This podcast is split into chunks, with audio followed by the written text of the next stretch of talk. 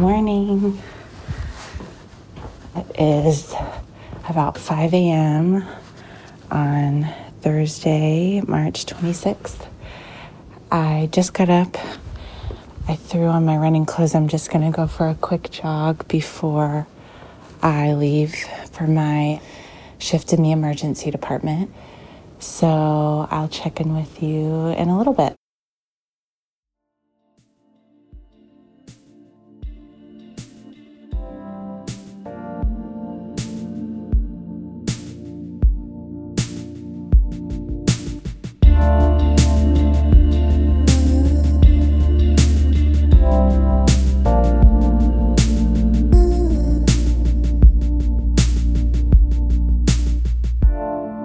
Hi, everyone.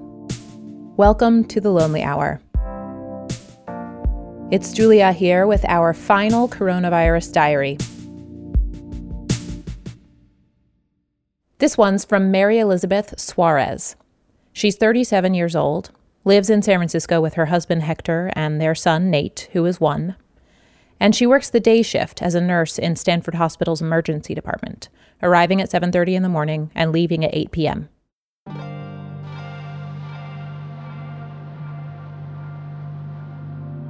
Stanford is well equipped, and Mary Elizabeth feels fortunate. But she's also starting to get nervous.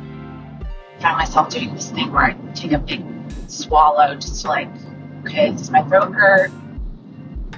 Does it not hurt? Do I feel like I have a fever? I haven't checked my temperature, but I feel fine. But I'm sure a lot of people felt fine too before they found out that they tested positive. On another note, she says, it's an exciting time for emergency medicine.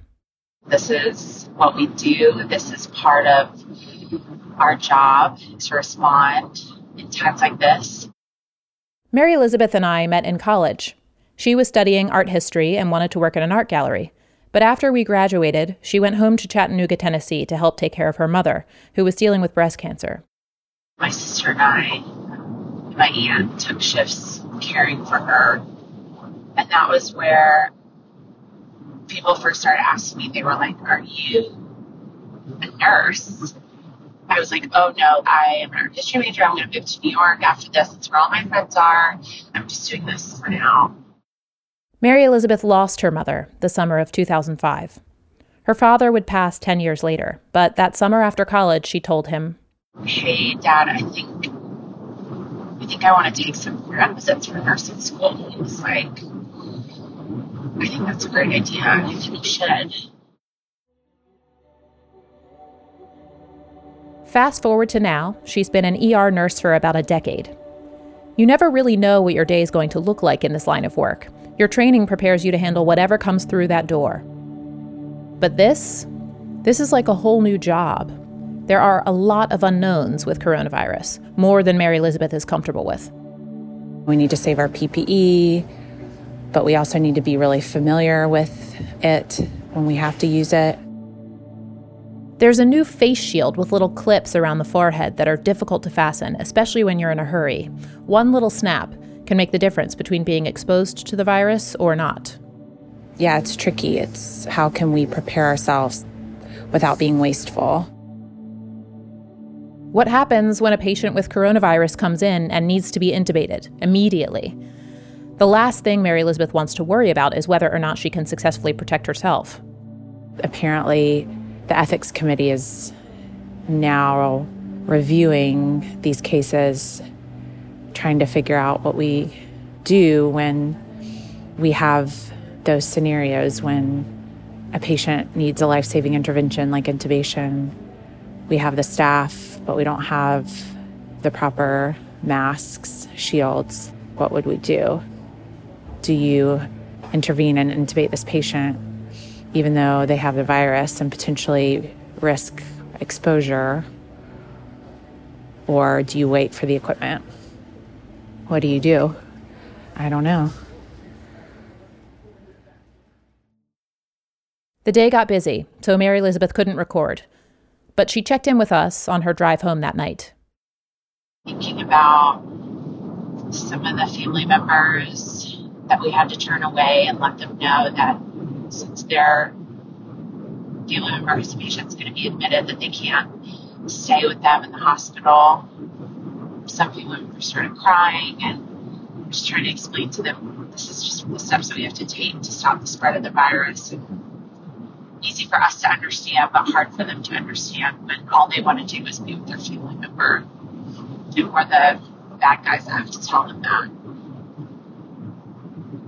Some of the other stuff that is just frustrating is a big problem is keeping these masks and goggles and other PPE locked up and we as nurses are having to keep it at our desk because people are stealing it, which is just wild. It's so crazy. Everybody understands the gravity of the situation, and people are still stealing PPE and misusing it.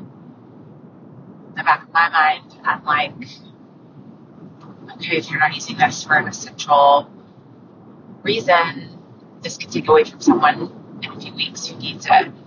We have staff who like me are moms and husbands and wives, friends and caretakers. And we're the ones who have to keep it locked up. And I would just rather not have that role. That's just the situation that we're in.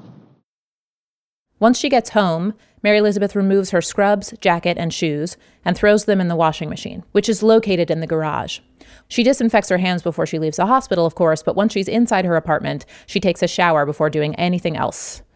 Tonight, that something else is sleep. But she reflects on the day before lights out. I think I have a little extra something. You know, I've had both of my parents pass away in hospitals, and so you understand that little things can have a huge impact in the emergency department where if you're a patient there, it's most likely your worst day. And if you're a family member there, or friend, you're there to be supportive and you just want to be there for them. And as the nurse, you can very easily make that easy and as comfortable as possible or not. You know, I've definitely seen it go both ways. I just feel like, in a way, I honor my parents when I go to work just by caring for patients in the same way that I would care for my parents. So, yeah, I'm just gonna tuck in and hopefully everybody will rest well and just get ready for our another day of shelter in place here in San Francisco. And yeah. All right, good night.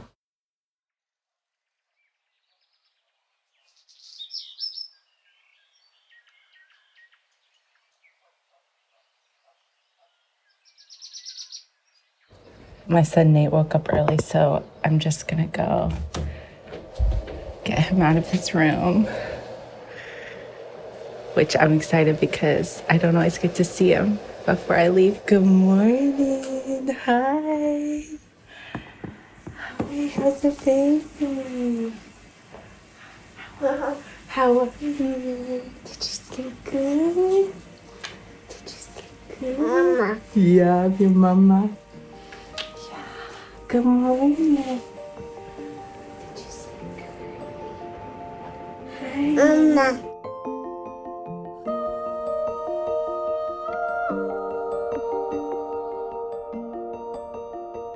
Now, Mary Elizabeth is on her drive to the hospital for another 12 hour shift. She feels fortunate that Stanford hasn't seen the influx of patients that New York hospitals have. She's also grateful not to have to worry about getting access to goggles or gowns, at least for now. She's volunteered in developing countries and she knows what that can be like. But still, Learning and immediately implementing these new procedures, it's taxing. Gowned and masked nurses screen patients as they drive up to the ER. Those who present symptoms of coronavirus are directed to a negative pressure room that's separate from the rest of the hospital. Every time a nurse enters and exits those private rooms, he or she must remove and then put back on protective equipment in a particular order. As the volume of patients increases, these extra steps will become complicated. Another handful of nurses is stationed in a blocked off portion of the parking garage to swab those patients who don't have symptoms but who were exposed. Those patients stay in their cars the whole time. Nurses wheel a computer up to their windows and they can communicate with a doctor via telemedicine if they have any concerns that Mary Elizabeth and her team can't answer. I think the overall vibe right now definitely has an air of exhaustion with it because taking on and off and trying to care for these patients with all this extra equipment, it's different and it's just laborious. It just takes a lot of extra time. You know, as ER nurses, we like things done quickly, we like things done efficiently, and this is not quick, I can tell you. And then these poor patients that have nothing to do with coronavirus have to come in for true emergencies. You know, car accidents are still happening, drug overdoses are still happening, ruptured appendices are still happening. No one from Stanford's emergency department has tested positive yet. Some workers have had to quarantine because they were exposed, but everyone's healthy so far. Things are a little more hectic in the ER today, though. As I predicted, several critical patients coming in, having to shuffle, move some people around to make sure that we're caring for these patients in private rooms. Not a lot of heads up, like five minutes to move someone out, prep the room, let the nurse know, get the equipment that you need in the room. So just a lot of shuffling and thinking quickly. Is this the right room for the patient? Is there going to be a different group of doctors now managing the care? This job just requires you to really be knowledgeable about your scope of practice.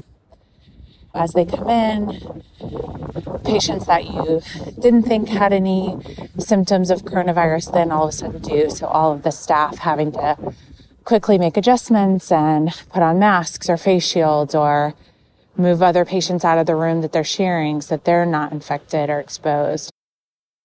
It's a lot of plates to spin.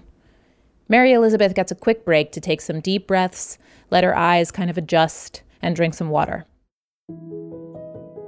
A couple of the nurses who used to work at some hospitals in New York, Columbia Hospital, in Brooklyn, we found out what was going on there. And yesterday we started raising some money to send them some really good pizza. And I think today they said we raised over $3,000, which is a lot of pizza. And that's awesome. I think just one of the common themes of this virus is how the healthcare workers are rallying together. We are all so supportive of one another. It's such a strange time for all of us, but only healthcare workers know the particular stresses of caring for sick people right now and what it feels like to put themselves at such risk every day they're at work. My husband every day reminds me as I walk out the door please wear your mask, please wear your gloves, wash your hands didn't used to say that before.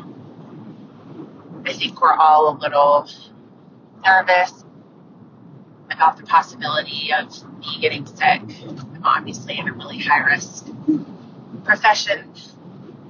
And this virus is scary. I have this beautiful family at home that I would be devastated to leave if I got sick, or even worse, if I infected one of them.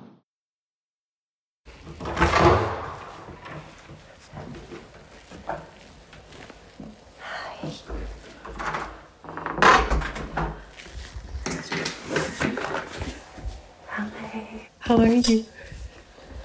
Good. Do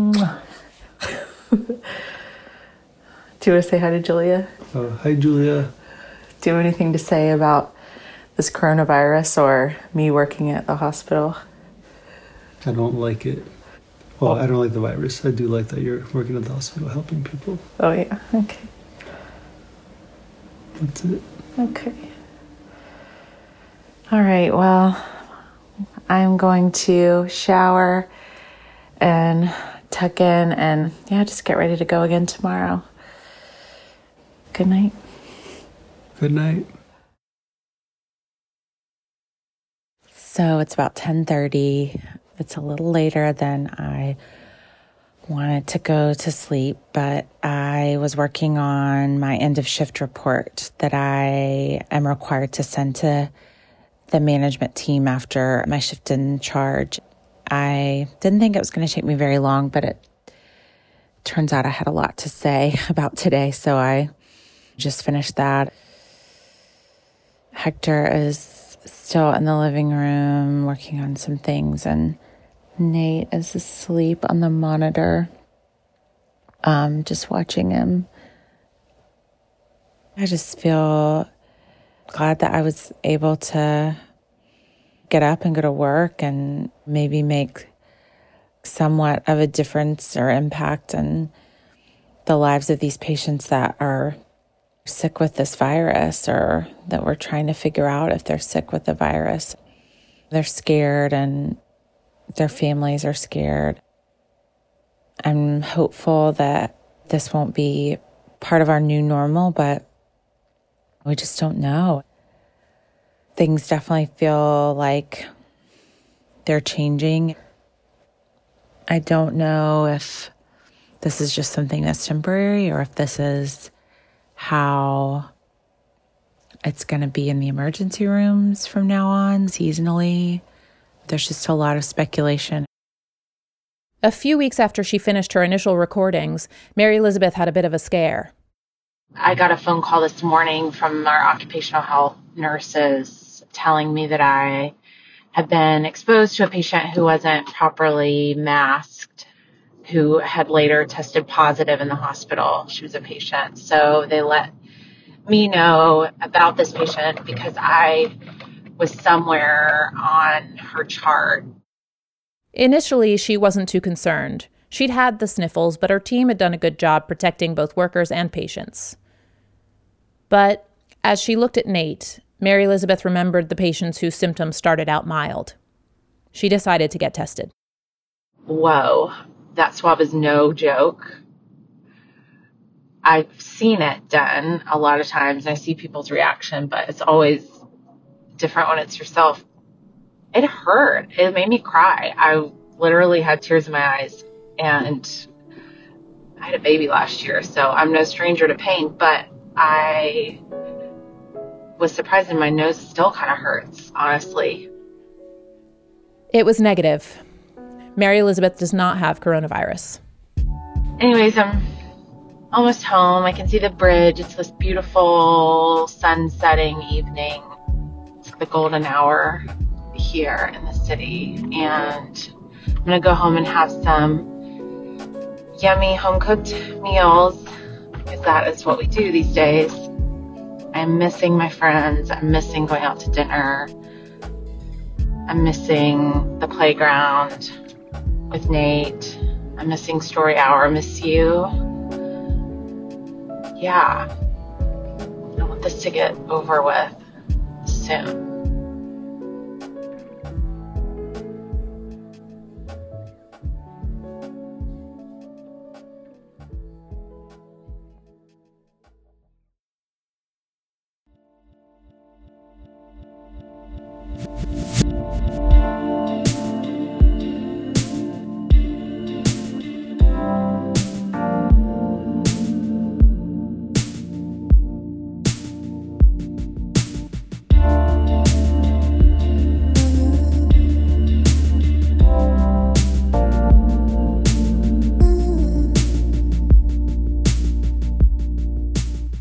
Thank you, Mary Elizabeth King Suarez, for sharing with us and for taking care of us. And thanks to Hector and Nate for letting us have her for a bit. We know your time is precious. I love you all. That's it for the Lonely Hours Coronavirus Isolation Diary miniseries. This episode and all of the episodes were produced by me, Julia Bainbridge, mixed and sound designed by Keith J. Nelson, illustrated by Peyton Turner, and made better with the help of Carrie Ann Thomas. The show's theme song is by Chris McLeod.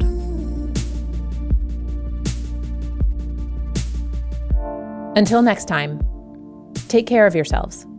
And please, take care of each other.